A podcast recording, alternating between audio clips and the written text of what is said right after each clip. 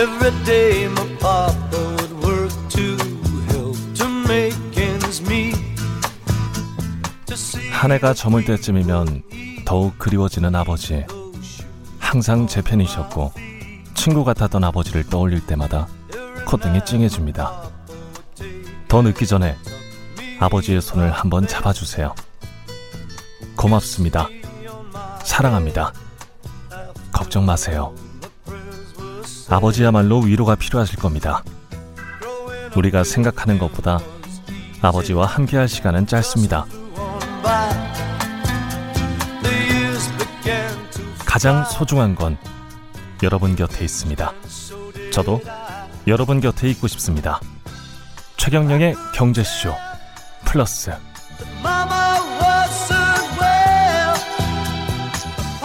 안녕하십니까. 저는 진실탐사 엔터테이너 최경영입니다. 방금 들으셨던 노래는 여러분이 너무 잘 아시는 폴 랭카의 파파. 저도 갑자기 돌아가신 아버지가 생각나서 좀 울컥했습니다. 주말에는 재미도 지식도 인기도 플러스 웃음까지 막 플러스가 돼야 되는데 노래가 이렇게 시작해서 약간 좀 멜랑콜리하네요. 옆에 뉴스타파의 한상진 기자가 가 나와 있는데 뉴스타파 한상진 기자가 오늘 이야기할 것도 오래 전에 어떤 사람한테는 좋은 아버지였겠죠. 예. 하지만 사회적으로는 좋은지 나쁜지는 오늘 잘 평가를 해보시고요. 아, 분노의 게이지가 좀 높아지는 그런 이야기일 것 같습니다.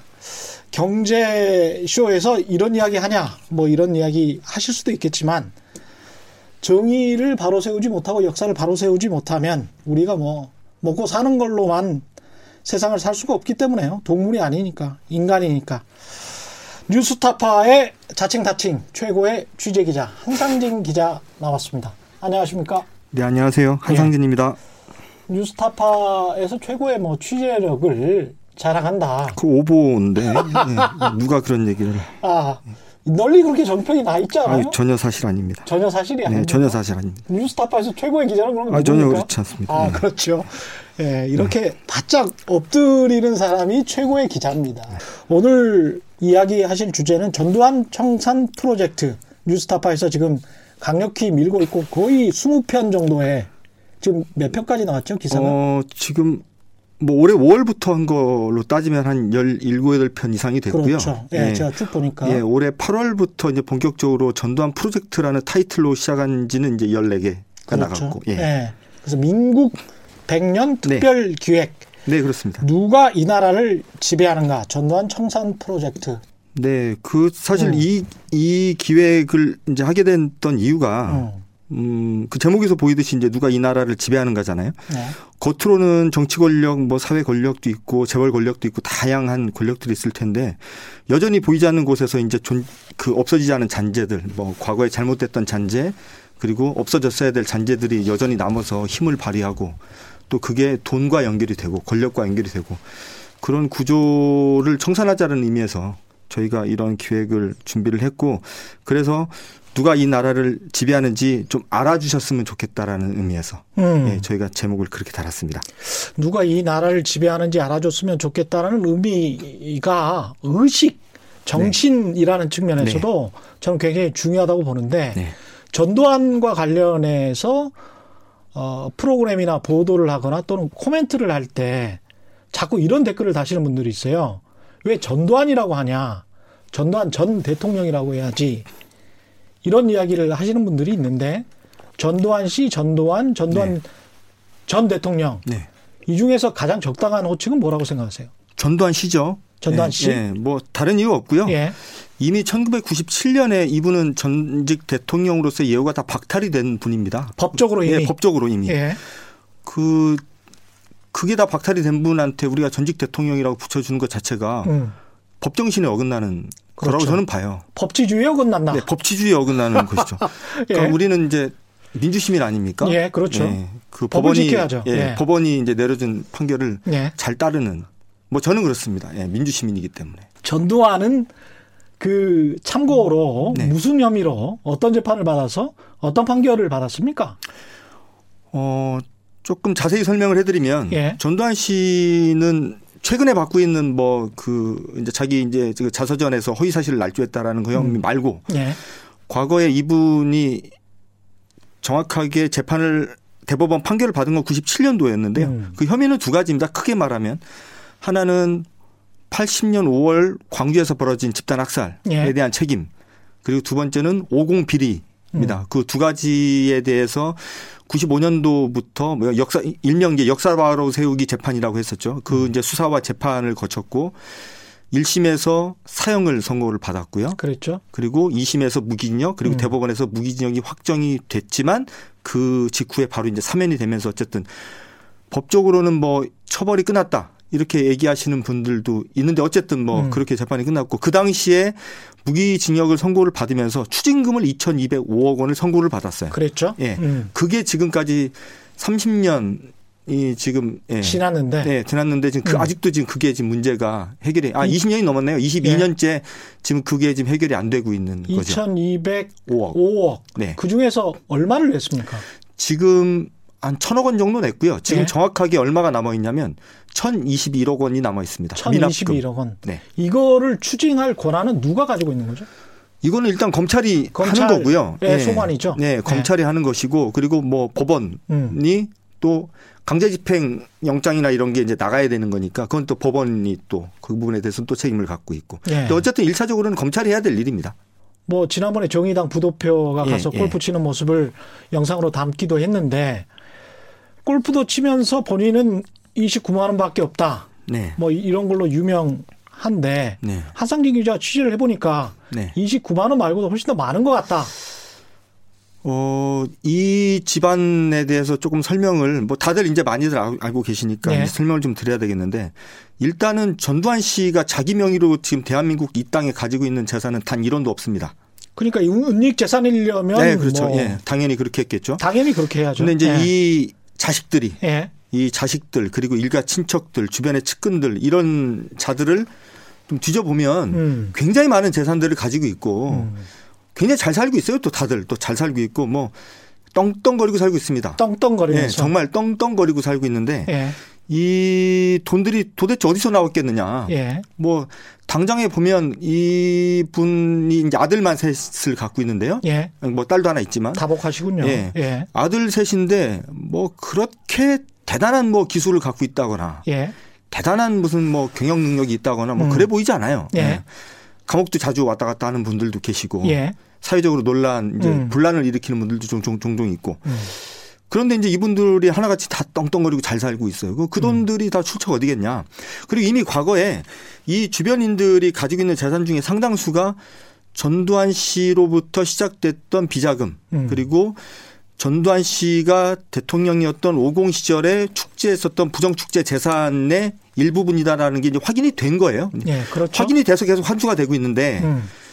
그게 확인이 안 돼서 지금 환수를 못 하고 있는 재산들인 거죠. 이분들이 지금 그렇죠. 가지고 있는 거는. 예. 그래서 아마 우리가 지금 현재 모르지만 음. 이들이 떵떵거리면서 살고 있는 저 누리고 있는 저 재산들 중에 상당 부분은 아마도 전두환 씨로부터 이렇게 물려 내려온 음. 저 부정축제 재산이지 않겠나라는 생각이고 이 사람들 주장은 내가 열심히 일해서 내가 땀 흘려 노동해서 번 돈이다.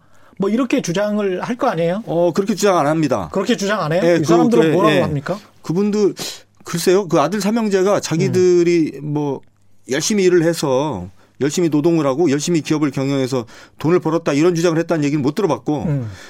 오로지 하는 주장은 뭐냐면 내가 가지고 있는 이 돈이 아버지하고는 관계없다 이 주장만 계속하죠. 아버지하고는 네, 관계없다. 아버지하고는 관계없다. 그러면 뭐 누구랑 관계? 사, 사업 자금도 있어야 될 거고 네. 도대체 이제 어떤 기업을 어떤 사업체를 얼마나 많이 가지고 있는지 네.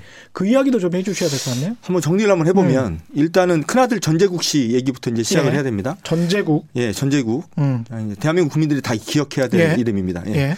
전재국 씨는 2013년에 저희 뉴스타파가 이분이 해외에 조세피난처의 페이퍼 컴퍼니 설립하고 어쩌고저쩌고 뭐 이런 걸 이제 저, 저희가 뭐 보도를 한 적이 있죠. 음, 예, 제가 있을 때입니다. 네, 예. 그렇죠. 예. 그 이후에 이제 검찰이 뭐 느닷없이 뭐 수사를 하고 뭐 난리를 치, 쳤습니다. 그리고 이제 여러 언론들이 이제 도와주고 해서 어쨌든 무슨 사회적으로 굉장히 큰 논란이 되기도 했었던 사람이었는데 이분 같은 경우는 1990년대 초반으로 기억이 되는데요. 80년대 후반이 초반, 초반이 이제 어쨌든 미국에 유학을 하고 있다가 뭐 예. 박사과정 유학을 하고 있다가 음. 갑자기 한국에 들어와서 느닷없이 이제 시공사라는 출판사를 이제 차립니다. 예. 근데 이제 이 시공사라는 회사가 이제 상식적으로 보면 한 번도 돈을 벌어본 적이 없는 사람이에요. 예. 근데 이제 이 사람이 한국에 들어와서 느닷없이 시공사라는 회사를 차리는데 그 시공사가 불과 몇 년 안에 굉장히 비싼 판권의 해외 그 작품들을 판권을 막 사들이기 시작하는 거예요. 어. 근데 그 돈이 뭐 한두 푼이 아니었단 말이에요. 예. 그런 판권들을 막 느닷없이 막 사들이면서 이 시공사라는 회사가 창사 몇 년 안에 음. 대한민국을 대표하는 출판사로 이제 성장을 합니다. 예. 근데 이제 이 시공사라는 회사가 돈을 얼마나 잘 벌었는지는 모르겠지만 음. 이제 시공사를 시작으로 이분이 이제 출판업계, 문화업계에 막 진출을 하기 시작하는데 그러면서 이제 리브로라는 회사를 이제 인수를 하게 됐죠. 어, 시공사를 차리고 리브로를 인수를 했고요. 리브로는 뭐 하는 회사입니까? 출판 유통. 출판 유통. 예. 그러니까 음. 도서 유통 이제 그 책을 파는 회사죠. 음. 그리고 이 책을 파는 또 다른 회사인 뭐 북플러스라는 회사도 있고. 예. 그리고 음악 관련된 전문 출판사인 뭐 음악 세계랄까. 예. 뭐 메비우스라는 출판사. 예. 이런 것들을 막, 막 만들기 시작합니다. 예. 그러면서 지금은 이제 파주가 이제 출판단지가 그렇죠. 조성이 잘 예. 조성이 돼 있는데 거기에 이제 시공사 이름으로 굉장히 큰 건물도 하나 갖고 계시고 파주에 또 다른 또 건물도 하나 갖고 계시고 거기 땅값도 많이 올랐던데. 굉장히 비싸죠. 근데 이제 더 중요한 거는 이분이 지금 살고 있는 집이 예. 평창동에 살고 계시는데 아, 평창동에. 평창동 그 대로변에 어마어마한 규모의 대저택을 음. 이게 전시공간과 같이 있는 대저택을 이제 본인 이름으로 가지고 있으면서 음. 떵떵거리고 잘 살고 있습니다. 네. 큰 아들은 평창동에 살고 네, 그렇죠. 전두환 씨는 연희동에 살죠. 전이동 전남신 연희동에 살죠. 예. 연, 연희동 저택 그 저택 그대로 그렇죠. 과거에 있었던 네, 그 맞습니다. 저택 예. 그 연희동에 전두환 씨 저택 찍으려고 많이 어떤 주변에 다른 건물 꼭대기에 네. 올라가서 네. 카메라 기자랑 같이 찍고 했었던 기억들이 어지간한 기자들은 다 있겠죠. 예. 저는 이번에 연희동 집 위에 드론을 띄웠습니다. 드론을 띄우셨어요. 잘하셨습니다. 네. 훌륭하십니다. 네. 예, 드론 띄우니까 근데 보통 경찰이 막는데 어 그냥 연희동 일대를 찍겠다고 드론을 띄운 다음에 예. 바로 전두환 씨 집으로 바로 찾아가서 직진. 예, 바- 찍었습니다. 예, 드론 직진해서 다 찍은 다음에 경찰 떠서 바로 철수했습니다. 아, 예. 그러셨군요. 그 옆에 조용기 전 목사 예, 맞습니다. 예, 예. 순복음 교회 담임 목사여셨던 분이 그 옆에 사십니다. 그쪽에 뭐 명사분들이 많이 사세요. 그 훌륭한 분들이 많이 삽니다. 예, 예. 훌- 훌륭한 분들 많이 사시는데 그 전두환 씨는 원래 이거 연희동 집 같은 경우는 본인이 내놓겠다고 하지 않았었습니까? 두 번 내놓겠다고 했습니다. 예, 지금 정확히 말을 하면 예. 1988년이었는데요. 예. 이제 오공청문회가 있을 때 이제 음. 이분이 이제 백담사로 도망을 가죠. 음. 전두환 씨가 백담사로 도망을 치기 며칠 전에 예. 제가 정확히 기억을 하면 88년 11월 23일인가로 기억이 되는데 자기 연희동 자택에서 이제 기자회견을 합니다. 기자들 다 불러가지고 기자회견을 하면서 그 당시에 이제 뭐라고 얘기를 하냐면 자기가 가지고 있는 재산은 이 연희동 집과 예. 그리고 아들 부부가 살고 있는 별채 그러니까 음. 본체와 별채 어쨌든 연희동 집 하나 예. 그리고 무슨 뭐 콘도 회원권 하나가 있고 무슨 골프장 회원권 하나 있고 이런 거밖에 없는데 이걸 예. 다 내놓겠다. 그러니까 정부에서 알아서 처분해달라라고 음. 얘기하고 이제 백담사로 떠났었던 적이 있고요. 그러니까 자기가 가지고 있는 재산은 연희동 저택이 가장 크고 그렇죠. 그걸 위시해서 콘도까지 다 내놓겠다. 다 내놓겠다고 했어요. 예. 근데 이제 연희동 저택에 여전히 살, 사는 거는 왜, 어, 왜 지금 사는 30년 거예요? 넘게 계속 살고 계시죠. 그 다음에 또 내놓겠다고 했어요? 그 다음에 2013년에 그 뉴스타파가 저- 전재국 씨의 해외 페이퍼 컴퍼니 예. 뭐 이런 것들을 이제 공개를 한 뒤에 전재국 씨가 검찰청 바로 앞에서 기자들을 모아놓고 또 기자회견을 합니다. 어, 전재국 씨가 예, 전재국 씨가 큰 아들이죠. 큰 아들이 예, 전재국 씨가 뭐라 그랬냐면 예. 그때 당시에 전두환 씨가 내야 될 추징금이 1,500억 이상이 남아 있었던 걸로 기억이 돼요, 제가. 2,205억 중에서 2,205억 중에서 예. 그 돈을 자기들 일가가 음. 똘똘 모아서 음. 돈을 다 모아서 다 완납하겠다라고 음. 하면서 딱 정확하게 뭐라 그랬냐면 지금 아버님이 살고 계시는 부모님이 살고 계시는 음. 연희동 집도 내놓겠다고 정확하게 말씀을 했어요. 89년도에 내놓겠다고 한 집을 네. 계속 살다가 살다가 2013년에 조세피난처의 페이퍼 컴퍼니가 들통이 나니까 나니까 그때 또 내놓겠다고 했는데 네. 6년이 지금 지난 거죠. 예, 계속 삽니다. 예, 계속 네. 살고 등기부등본에도 전두환 이름으로 돼 있습니까? 누구 전두환 이름으로는 안 돼 있을 거고. 이순자 씨 와 아, 아, 이게 이제 설명을 예. 좀 드리면 이 전두환 씨 연희동 집은 세 덩어리로 구성이 돼 있어요. 세 덩어리로. 본채와 예. 응? 정원과 그렇죠. 별채입니다. 보통 이렇게 돼 있습니다. 네. 예. 네. 왜냐하면 나중에 경매로 넘어가도 그렇죠. 권리 관계가 복잡해서 낙찰을 못 받도록 네. 아주 축급만 받을 수 있도록 정원수를 1억짜리를 심어놔요. 네. 보통 회장들이나 이런 사람들은 정원수를 1억짜리를 심어놓고 정원수 하나에 1억이다 이러면서 뭐 그런 네, 그렇게 하죠. 그 네. 방법 똑같네요. 네, 지금 똑같죠. 보니까. 근데 예. 본체는 이순자 씨 명의고요. 예.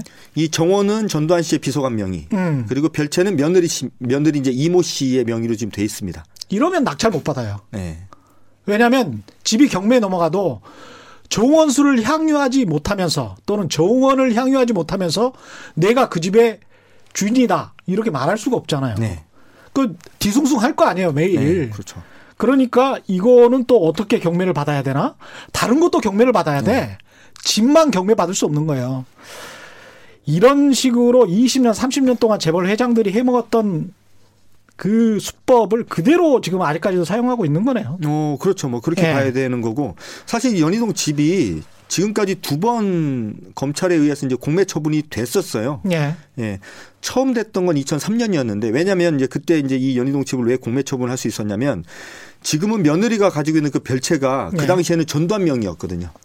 그러니까 전두환 명의로 돼 있는 집이니까 전두환이 내야 될 추징금을 뺏겠다, 이제 받아내겠다 해서 이제 그거를 처분했는데 공매로 나온 물건을 누가 낙찰을 받아갔느냐면 예. 전두환 씨의 처남, 그러니까 이순자 씨의 동생인 이창석이라는 자가 이창석. 받아갑니다. 예. 오랜만에 이창- 들어보는 이창석. 예. 예. 반가운 이름이잖아요. 예, 반가운 이름. 예. 예. 반가 반가. 예. 이창석 씨가 이걸 받아갔는데 예. 이창석 씨가 받아간 직후에 바로 전두환 씨의 며느리인 이모 씨한테 음. 매매를 해서 이제 넘겨줍니다. 그리고 예. 나서 이제 지금 이 상태거든요. 예. 그리고 그 작년인가요? 뭐 그 이 집을 다시 이제 공매 처분을 또 했습니다. 음. 왜냐하면 2013년에 이미 전재국 씨가 자기들 재산 다 내놓겠다고 약속을 했기 때문에 그런 이제 절차를 밟은 거예요. 예.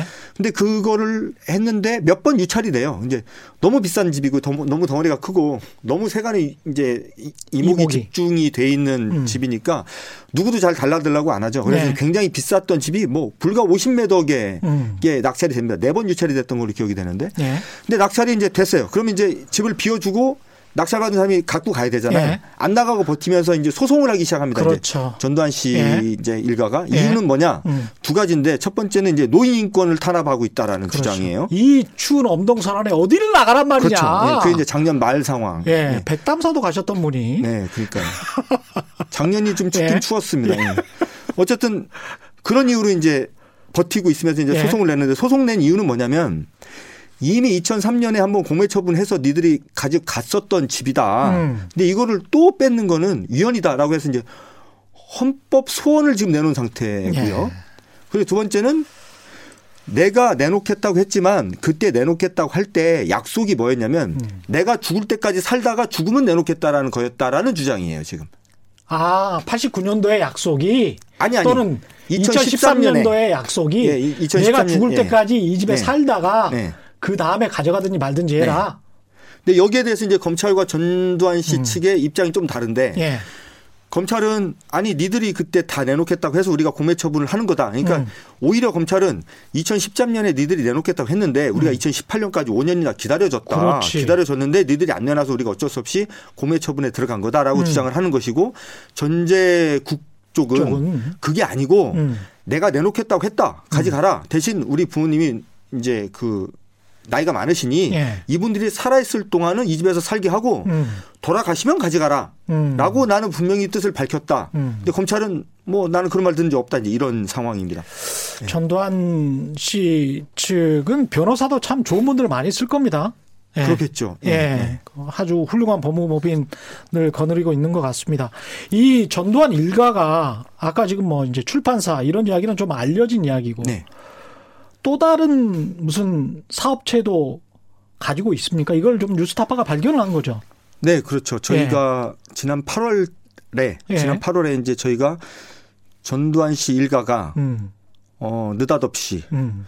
프랜차이즈 고깃집을 차렸다라는 거를 이제 저희가 확인을 한 거죠. 네. 프랜차이즈 고깃집. 네, 그렇습니다. 돼, 돼지고기, 소고, 소고기. 돼지고기, 소고기 다 있습니다. 제가 아, 두 번을 돼지고기. 가서 제가 두 번을 가서 먹어봤는데 아, 어, 맛있어요? 그, 어 맛은 그냥 그렇습니다. 맛은 근데 별로- 중요한 거는 예, 무한 예. 리필입니다. 무한 리필. 네, 무한 리필이고 좀 싸네. 아니 근데 인테리어가 좋았어요. 인테리어가 예, 좋아요. 제가 이제 일산에 예. 있는 이제 본점에 가가지고 이제 고기를 구워봤는데 예. 어 고깃집 이 일반 이제 뭐 무한 리필 고깃집이라고 하기에는 예. 조금 quality가 있는 인테리어와 예 디자인 뭐 왜 고깃집을 했을까? 제가 묻고 싶어요. 느닷없이. 그러니까 원래 이, 예. 이 전두환 씨 일가는 주로 예. 이제 하던 사업들이 뭐냐면 문화 출판 그렇죠. 좀 예, 이런 겁니다. 거. 네. 뭐 예. 예를 들어서 뭐 제일 고급졌던 게 뭐였냐면 예. 이제 그 플로리스트 양성기관 이런 아. 것도 한 적이 있어요. 그 그 무슨 농원 같은 거 하나 가지고 있잖아요. 아, 이 허브빌리지를 갖고 있어요. 연천에 허브빌리지 갖고 있었고 전재국 씨의 부인이 이제 정모 씨가 음. 프로리스트 양성기관을 하나 차려가지고 지금도 운영을 하고 있습니다. 꽤, 꽤 고급지잖아요. 예. 이제 그- 그거 말고는 이제 출판사 주로 했고 둘째인 전재용 씨 같은 경우는 이제 돈 장사 많이 했고요. 음. 금융기관 가지고 이제 뭐 땡땡 에셋 뭐 이런 거 만들어가지고 예. 이제 예, 운영했었고 뭐 이창석이 같은 이제 천안도 이제 비슷한 뭐 부동, 부동산 개발 사업 이런 좀 했고. 있었어요. 맞습니다. 이창섭 씨 부동산에 예. 있었어요. 근데 이제 처음으로 이제 예. 음. 이 음식점업에 처음으로 이제 진출한 거죠. 이제 예. 저도 사실은 깜짝 놀랐습니다. 처음에 어. 회사 이름이 실버밸리라는 회사인데 실버밸리? 예, 이름이 예. 좀 멋있어서 예. 나중에 보니까 무한대필 고깃집이어서 저도 깜짝 놀랐습니다. 예. 이런 고깃집을 몇 개 가지고 있어요? 어 이자들이 아, 예. 아, 죄송합니다. 이분들이 뭐2000 자나 뭐 예. 사람이나 뭐 다 비슷한 이분들이 이제 이야기죠. 뭐. 2016년에 이제 법인을 예. 차리고 이제 예. 사람 자자 아니겠습니까? 아, 아, 아, 예. 그런가요? 그러니까 예. 이자들이 예. 2016년에 이제 법인을 처음 차리고 이제 사업을 시작했는데 예.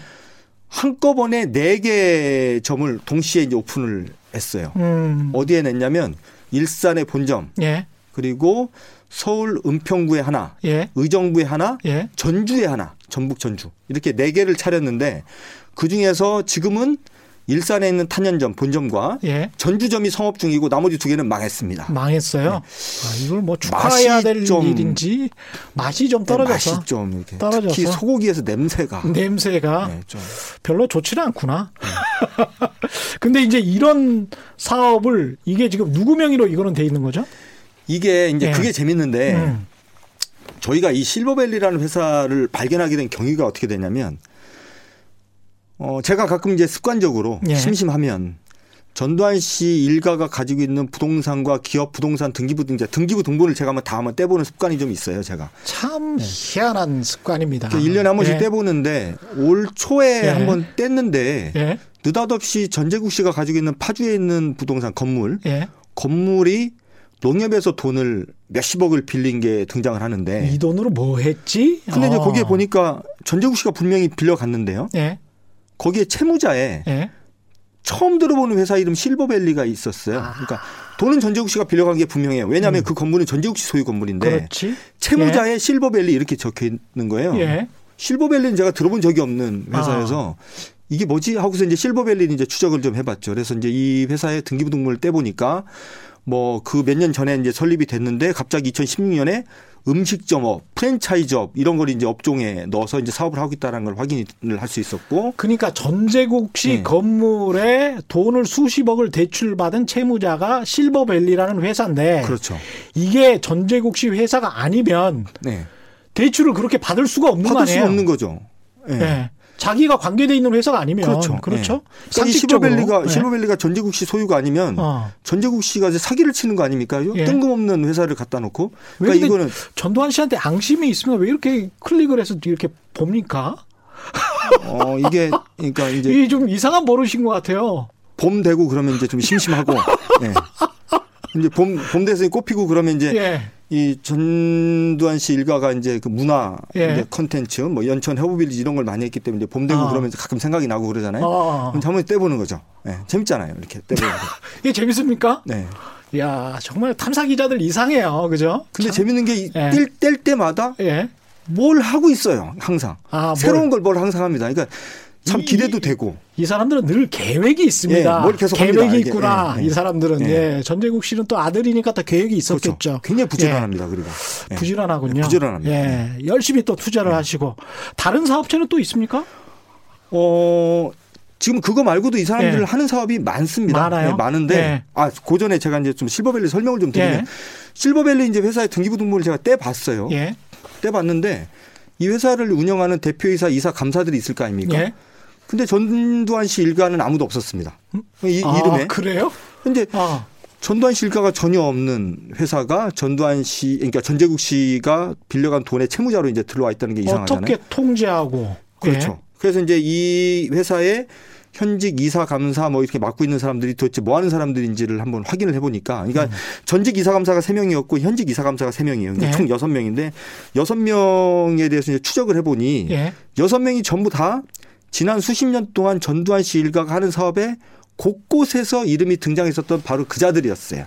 전부 다 바지구나. 전부 다 봐진 거죠. 정확히 아. 말하면. 근데 네. 이제 더 열받는 건 예.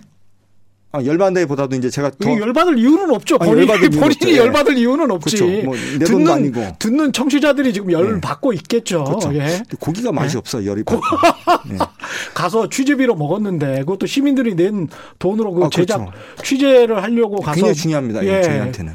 근데 북에 맛이 없으면 그거 열 받는 일입니다 또. 그 맛없는 고기를 진짜 많이 먹었습니다. 예. 예. 근데 어쨌든 일단 취재를 위해서 그랬던 네. 거니까요. 예. 근데 이제 이 회사의 대표 이사 이런 애들이 이제 전부 다 전두환 전재국 씨가 하는 사업에 명의를 계속 빌려줬던 사람이라는 게 확인이 됐고 그러면 음. 그다음 궁금한 건 지분 관계가 궁금하잖아요. 그렇죠. 이 회사를 차렸던 자본금을 누가 댔느냐 음. 이게, 중요한 거지 않습니까? 운영 자금은 은행에서 빌린 거 확인이 됐으니까요. 음. 자, 이 자본금만 확인이 되면 이 회사와 전재국 씨의 관계가 관계. 확인이 될 텐데 예. 이거를 확인하는데 이제 몇 달이 좀 걸렸고 어. 최종적으로 확인을 해보니까 음. 전재국 씨가 20%, 어. 전재국 씨의 큰 딸 이제 큰 딸, 큰 전, 딸. 예, 전수연 씨가 40%. 그러면 이제 그 손녀네요. 전두환의 전두환 씨의 손녀. 손녀. 그리고 전재국 씨의 장남 예. 전우석 씨가 40%. 손녀는 몇 살입니까? 손녀가 올해 한국 나이로 33살인 걸로 제가 알고 있고요. 결혼을 했나요? 결혼을 했죠. 몇 년. 전에 이 예. 사람의 결혼식에 우리나라 상당히 많은 연예인들이 참석했다고 기사도 된 바가 있습니다. 전수현 씨. 음. 예. 뭐 어쨌든 결과적으로 이, 예. 이 회사의 지분 100%를 전재국 씨와 아들, 딸이 다 갖고 있는 거죠. 가족 기업입니다.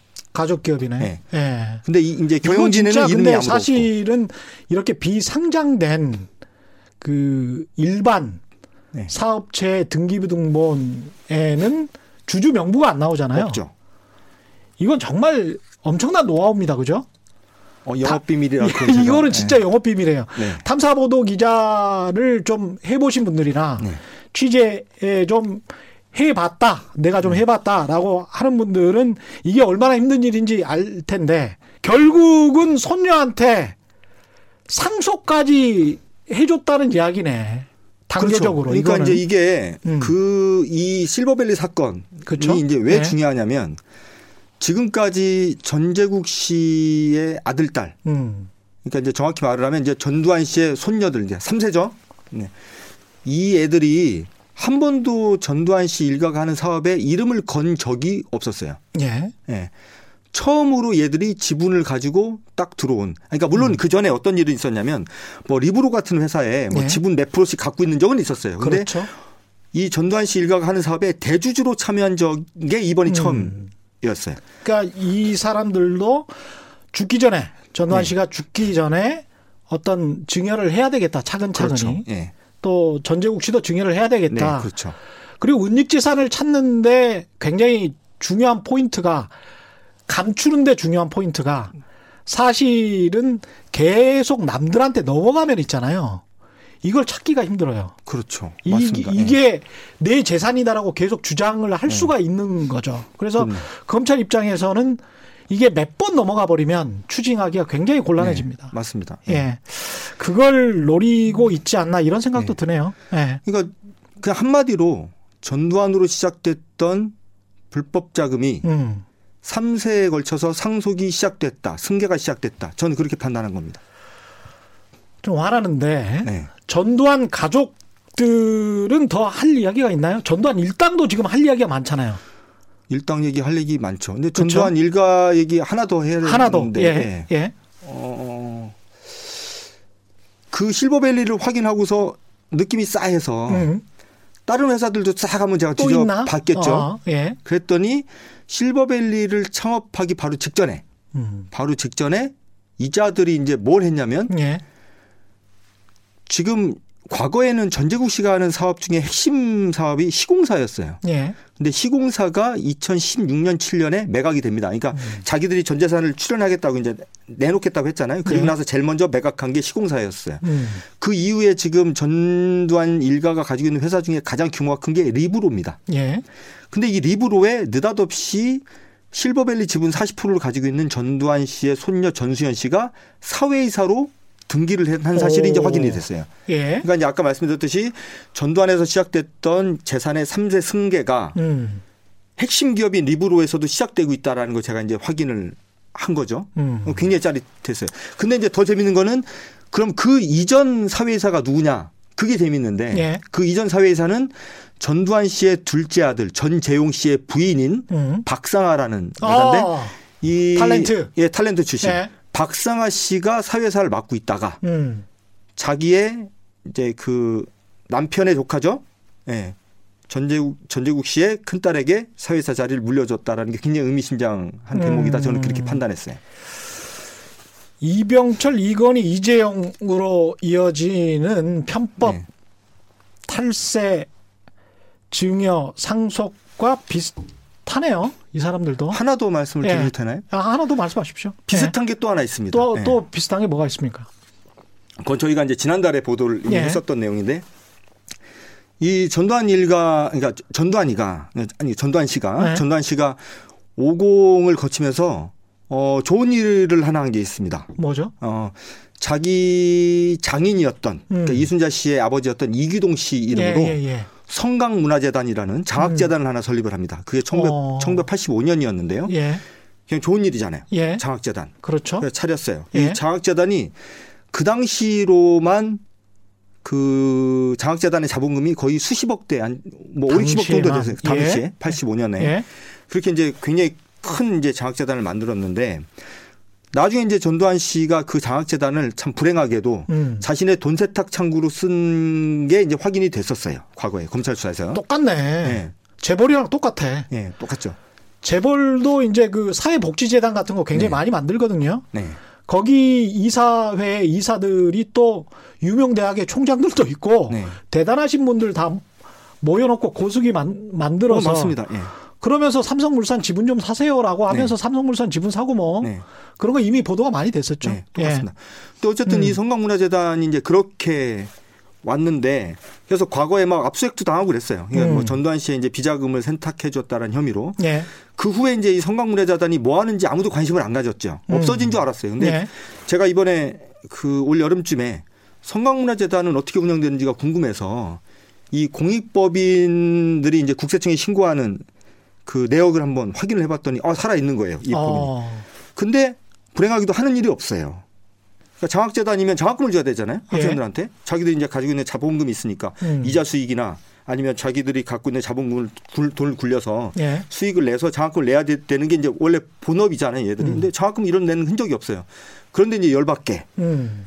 최근에 이 전재국 씨가 가지고 있는 부동산들 또 등기부를 한번 다시 한번 떼는 과정에서 특이한 점을 발견했는데 전재국 씨가 성강문화재단으로부터 계속 돈을 빌려가고 있는 거예요, 지금. 어. 이거 무슨 말이냐면 예. 성강문화재단은 지금 존재만 하지 원래 본업이었던 장학사업 이런 걸 전혀 하지 않으면서 전혀 하지 않으면서 유일하게 하는 하고 있는 일이 예. 전재국 씨한테 돈 빌려주는 거예요, 지금. 그건 뭐떼 먹기겠다고 작정을 네. 하고 빌려준다라고 볼 수도 있겠습니다. 더 열받는 거는 예. 현재 이 성강문화재단의 이사장이 전재국 씨라는 겁니다. 이야. 자, 정리해드리면 예. 85년도에 차릴 때는 장인이었던 이경우 씨가 이사장을 맡아서 차- 창업을 했어요. 그 설립을. 50억, 60억의 85년도의 돈은 예. 누구 돈이었습니까? 뭐 대략 추정해 보면 지 돈은 아니었을 거고 자기 돈은 예. 아니지. 대통령 월급이 그렇게 되지는 네. 않으니까. 97년도에 예. 대법원 판결문에 보면 어떤 내용이 있냐면 예. 전두환이가 예. 자기 집권 7년 동안 예. 대기업으 로부터 뜯은 그러니까 음. 뇌물 쪽으로 뜯은 돈만 9,900 몇십억이에요. 9천억? 네, 9천억. 당시에 9천억. 그 당시 9천억. 1조네요. 1조죠. 거의 1조. 지금 한 10조 그러면 되겠는데. 그 중에서 예.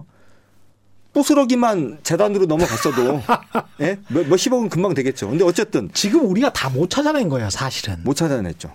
이기동 씨가 85년에 차렸던 그 장학재단이 음. 그 다음에 이사장을 누가 맡았냐면 이창석 씨가 맡았고 음. 이창석 씨가 2010 몇 년인가에 자기 조카인 전재국 씨한테 이사장을 물려줘요. 예. 그래서 이 재단의 이사장은 전재국 씨인데 음. 이 재단은 지금 하는 일이 유일하게 하는 일이 자기네 이사장인 전재국 씨의 사업 자금을 대주는 것밖에 없다. 아. 네. 뭐 이쯤 되면 어뭐 삼세 승계는 뭐 말할 것도 없고 그렇죠.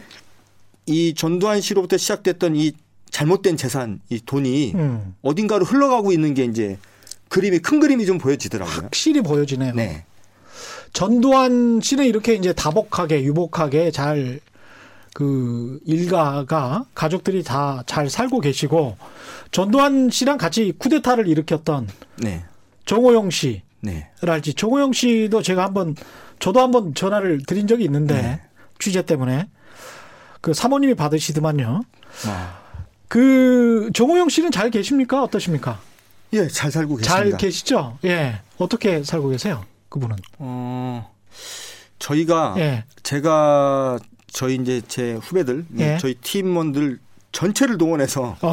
올해 1월부터 이제 전두환 씨와 예. 관련된 이제 프로젝트를 이제 시작을 했는데요. 예. 뭐 시작한 이유는 이제 올해가 12, 12, 40년이 되는 해입니다. 12, 12, 예. 40년. 예. 그리고 내년이 이제 5.18 예. 광주학살 40년이 되는 해죠. 예. 그리고 5.18 특별법이 최근에 이제 통과가 돼서 그렇죠. 이제 예. 또 다시 이제 역사 바로 세우기 작업을 해야 되는 이제 그런 상황입니다. 하여튼 뭐 저희가 이제 그렇게 시작을 했는데 저희가 중점되게 했었던 일이 뭐였냐면 올해 초부터 1980년 5월에 광주에서 어떤 일이 벌어졌는지 이런 것도 굉장히 중요하겠지만 결론은 사실은 돈이다. 음. 이자들이 쿠데타를 일으키고 시민들을 학살해서 잡은 정권을 가지고 한 일이라는 게 뭐 치부를 하고 부정부패를 일삼- 일삼고 자기들 잘 먹고 잘 산 거죠. 네. 그래서 결국에는 우리 한국 사회에 굉장히 큰 오점을 남겼는데 이들이 지난 40년 동안 어떻게 살아왔는지 지금 현재 이들이 어떻게 살아 있는지를 한번 추적해 보자라는 게 저희의 저희가 지금 진행하고 있는 전두환 프로젝트의 핵심 테마였어요. 그렇죠. 그래서 이제 저희가 쭉 찾아봤는데 그러면서 저를 가장 놀라게 해줬던 분이 이제 정호용 씨 같은 음. 분이었습니다. 정호용 씨가 돈이 많다는 얘기는 제가 뭐 저도 이제 익히 흘러가는 풍문에 저도 이제 들어서 알고 있었는데 음. 제가 생각했던 것보다 훨씬 더 돈이 많고 어느 정도입니까? 뭐 시세를 알 수가 없는데 예.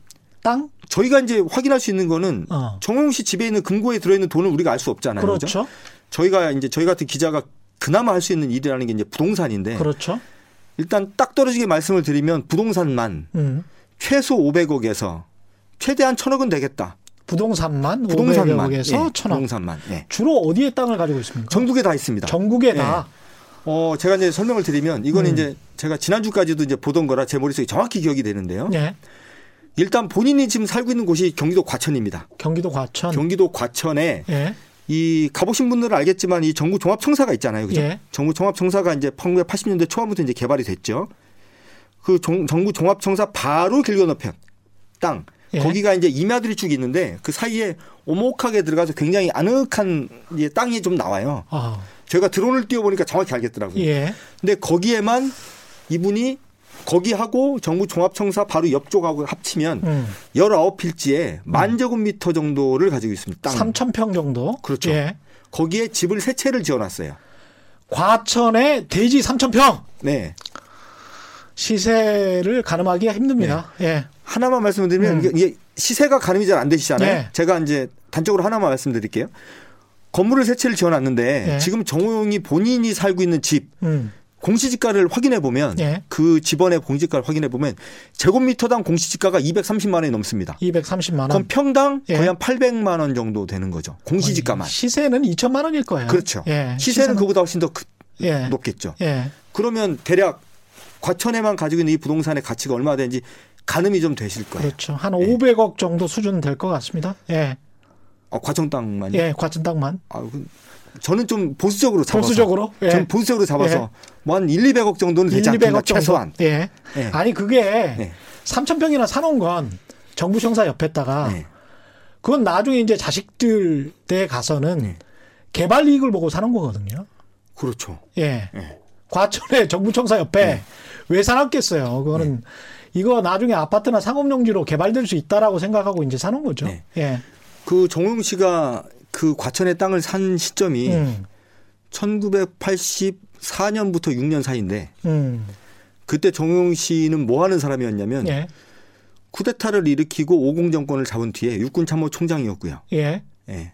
그 직후에 바로 이 사람은 내무부 장관과 국방부 장관을 지내고 그런 사람이었습니다. 그 육군 참모총장, 내무부 장관, 국방부 네. 장관이었던 사람이 과천에서 땅 투기하고 다녔구나. 정확히 말을 하면 예. 그 시기가 과천 정부 총, 정부 종합 청사가 계획돼서 만들어지던 때였어요. 아. 복부인이네. 훌륭한 거죠. 근데 본인 명의로 어 그럼요. 자기 본인과 자기 그때는 뭐 주변에 눈치를 볼 것도 없이 뭐 부인 명의나 다른 사람들 차명 명의로 할 필요도 없고 그렇죠. 네. 내가 뭐 권력자고 네. 국방부 장관이고 내무부 장관인데 네. 당시 뭐 정호영이면 네. 전두환보다 더 대단하다라고 이야기를 했었잖아요. 어쨌든 이 오공 정권이 들어선 다음 직후부터 이 정호영 씨 지인의 말에 말을 빌리면 음. 쓸어 모으듯이 땅을 사 모았다고. 예. 이게 이제 정호영 씨 지인이 저한테 직접 해준 얘기니까 예. 과천 땅 몇 푼 안 할 때 음. 쓸어 모으듯이 땅을 사들였다고 저한테 그렇게 말했어요. 근데 더 재밌는 땅이 하나 있는데 정호영 예. 씨 땅은 예. 정호영 씨가 1993년에 국회의원이었는데요. 음. 93년이 이제 여러분들 다 아시겠지만 우리나라에서 공직자 재산 신고가 딱 시작됐던 해입니다. 김영삼 대통령. 예, 김영삼 정권 때. 예. 음. 근데 그 당시에 이 분이 경기도 양주에 예. 정확히 말하면 경기도 양주시 은현면이라는 곳에 예. 거기가 이제 전부 다 군사보호 지역이에요. 예. 다 군대만 있는 지역인데 음. 거기에 30만 제곱미터가 넘는 땅을 소유하고 있다고 신고를 해놨었어요. 10만 평. 예. 예, 10만 평.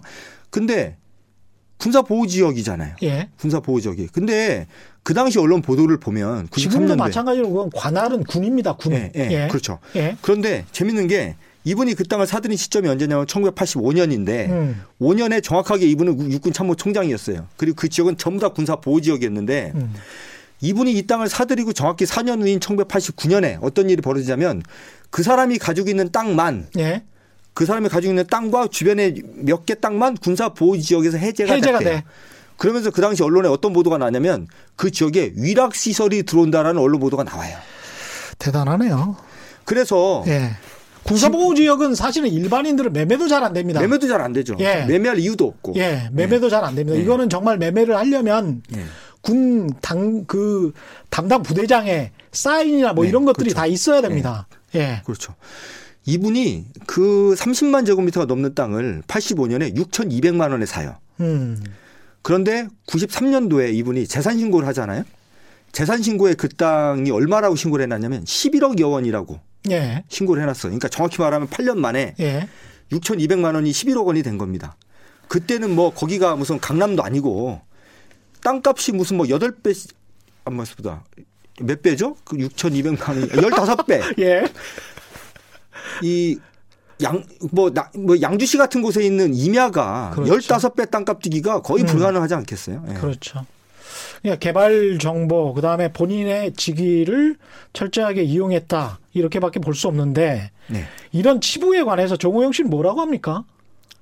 어, 저희가 이제 올해 초부터 너무나 황당한 이 본인의 부동산 규모와 예.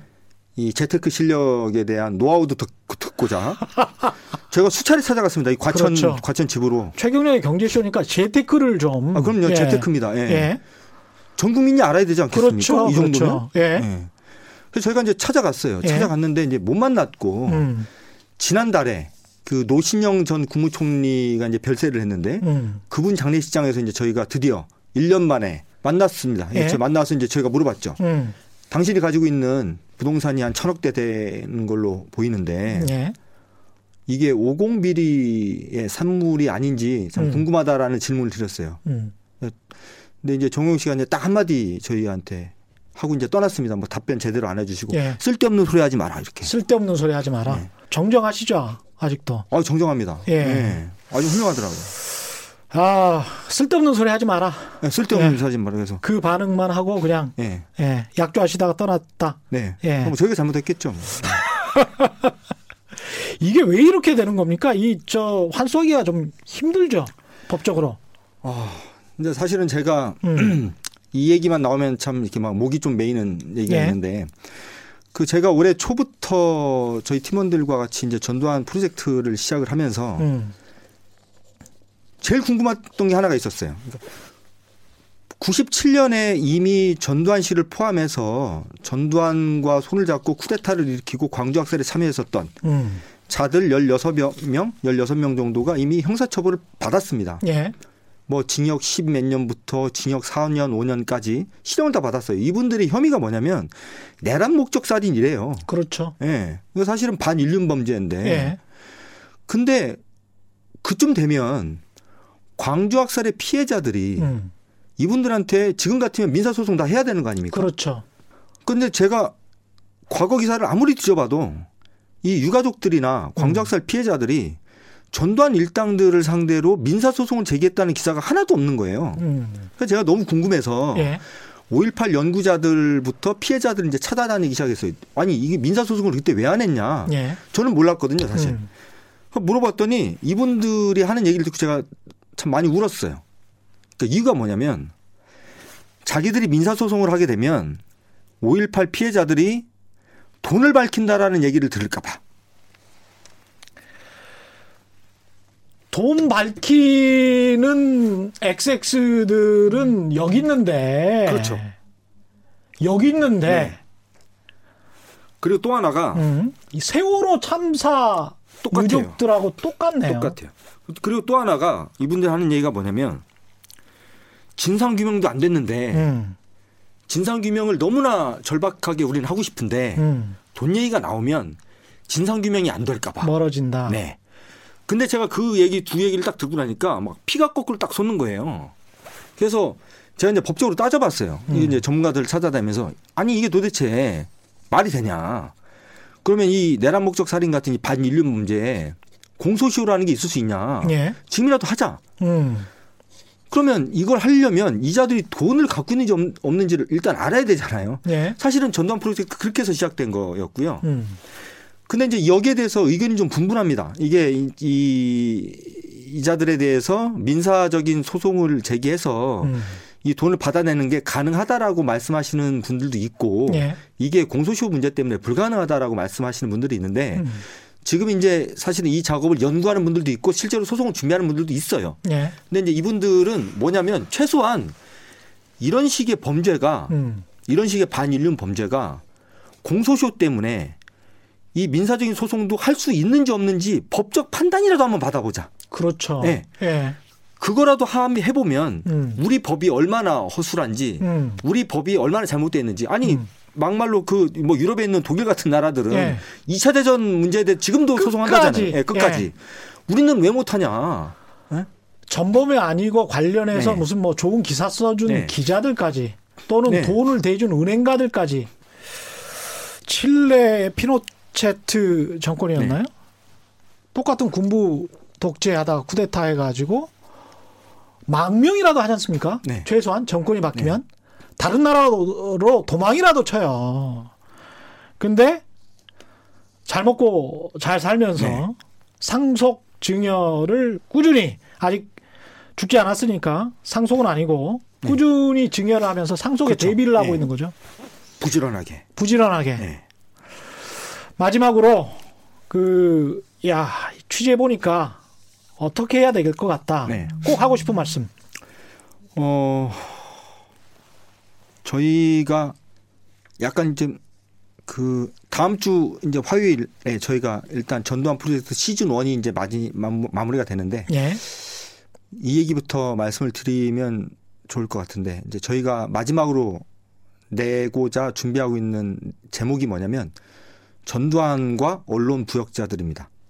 좋네요. 네. 근데 음. 이제 이게 이게 왜 중요했냐면 한 번 더 놔주세요. 네. 그 전두환과 언론 부역자들 관련해 가지고 한 번 더 놔주시면 아마 그것 방송 같습니다. 보시면 다들 깜짝 놀랐을 텐데. 예. 근데 이제 이 전두환 정권 때 음, 보면 대한민국 국민들이 다 이제 눈과 귀가 멀었죠. 그랬죠. 네, 눈과 예. 귀가 멀었고 음, 심지어는 전두환 정권 때만 눈과 귀가 먼 게 아니고 음. 그 이후에 노태우 정권 때도 마찬가지고 그랬습니다. 왜 그랬냐면 전두환 정권 때 부역했던 언론인들이 음. 그 이후 정권에도 다 고위 잘 직기를. 맡고 예. 청와대에 들어가고 국회의원 배지를 달고 음, 제가 하나만 딱 기사 내용 중 하나만 말씀을 드리면 예. 전두환 정권 때 국회의원이 되고 전두환 가랭이로 들어가서 국회의원이 되고 청와대에 들어가고 이렇게 해서 잘 먹고 잘 살았던 언론인만 36명입니다. 36명. 네. 예. 이게 좋은 숫자가 아니잖아요. 그죠? 그렇죠. 예. 이자들이 그 이후 정권에서도 그 이후에도 계속 이렇게 국민들의 눈과 귀를 가리는 동안 진짜 공소시효도 지나고 뭣도 지나고 다 이렇게 된 거예요. 예. 지금 와서 보면 음. 너무 좀 늦었지만 음. 진짜 늦었는지 안 늦었는지 한번 판단도 받아봐야 되겠지만 별로 늦지도 않았어요. 그 네. 사람들이 여전히 언론계에서 어. 활약을 하고 있고 네. 그 사람들이 언론계에 마치 무슨 네. 어른처럼 네 맞습니다. 사실 오늘 이 음. 화평 씨 같은 경우 말도 못했는데 지금 시간이 그랬죠. 없어서. 예. 근데 이제 이 중요한 게 지금 많은 사람들이 5.18 문제나 광주학살 문제를 다루는 또 연구하는 많은 분들이 주로 갖고 있는 관심사가 1980년 5월에 헬기 사격이 있었느냐. 집단 발포를 명령했던 책임자가 누구냐. 이런 거잖아요. 물론 중요합니다. 굉장히 중요한 문제죠. 역사 바로 세우기 위해서 굉장히 중요한 문- 얘기입니다. 이 얘기가 빠지면 얘기가 안 될 정도로 중요한데 저는 이 얘기 하나 꼭 드리고 싶어요. 과거에 있었던 일에 진실 찾기도 중요하지만 음. 과거에 그런 잘못된 특히 반윤륜 범죄를 저지른 사람들이 만든 재산과 부와 이런 것들을 끝까지 환수해서 제가 이런 표현 써도 되는지 모르겠지만 음. 정말 전두환과 그 일당들을 거지를 만들어야 음. 그래서 저런 식의 나쁜 짓을 하면 음. 국민들에게 저런 나쁜 짓을 저지르면 결국에는 내 후손들이 거지가 되더라. 예. 이걸 정확하게 알려줘야 음. 다시는 우리나라가 이런 불행한 역사를 반복하지 않을 수 있다. 라는 생각이 듭니다. 그래서 음. 지금 중요한 것 중에 하나는 이들의 재산 찾기 그리고 이들의 재산을 아니 저는 진짜 꿈을 꿔요 가끔 음. 이자들의 재산을 환수해서 광화문 광장에 5.18 희생자들을 모아놓고 돈을 돈 봉투를 하나씩 나눠주면서 그동안 죄송했다고 말을 하는 제 모습을 떠올려요. 해보고 싶어요 진짜. 그런 날이 왔으면 좋겠습니다. 예. 제가 너무 격정적으로 말을 했네. 예, 격정적이었어요. 아, 죄송합니다. 죄송할 거는 전혀 없고요. 네. 최경영의 경제 쇼 플러스 시간이 다 돼서 여기까지 해야 될 것 같습니다. 함께 해주신 울컥 뉴스타파의 울컥 한상진 기자 감사합니다. 세상에 이기 따따블로 되는 최경영의 경제 쇼 플러스 여기서 마치겠습니다. 고맙습니다.